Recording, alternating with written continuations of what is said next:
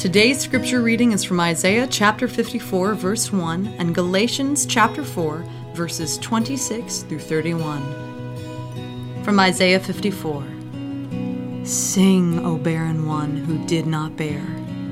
Break forth into singing and cry aloud, you who have not been in labor. For the children of the desolate one will be more than the children of her who is married, says the Lord and from Galatians 4. But the Jerusalem above is free, and she is our mother. For it is written, Rejoice, O barren one who does not bear. Break forth and cry aloud, you who are not in labor. For the children of the desolate one will be more than those of the one who has a husband. Now, you brothers like Isaac are children of promise. But just as at that time he who was born according to the flesh persecuted him who was born according to the Spirit, so also it is now. But what does the scripture say? Cast out the slave woman and her son, for the son of the slave woman shall not inherit with the son of the free woman. So, brothers, we are not children of the slave, but of the free woman.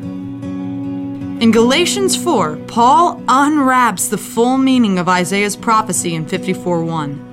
Isaiah uses the illustration of a barren woman giving birth and experiencing incredible joy.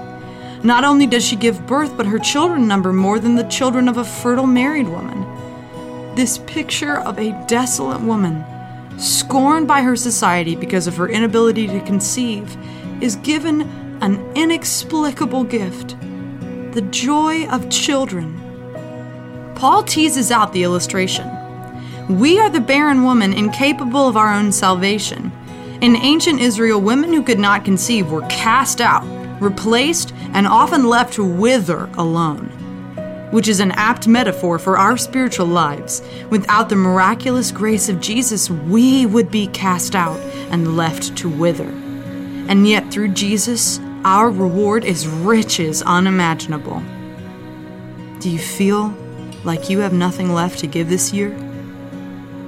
It's wrung you out, leaving you dry and brittle. God requires nothing, but He abundantly gives.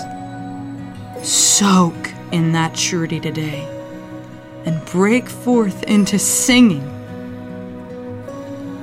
As you finish your time in God's Word today, pray asking God to remind you that He provides everything He requires through Jesus no matter how little we have to give or how empty we feel. Praise Him for His goodness and sufficiency.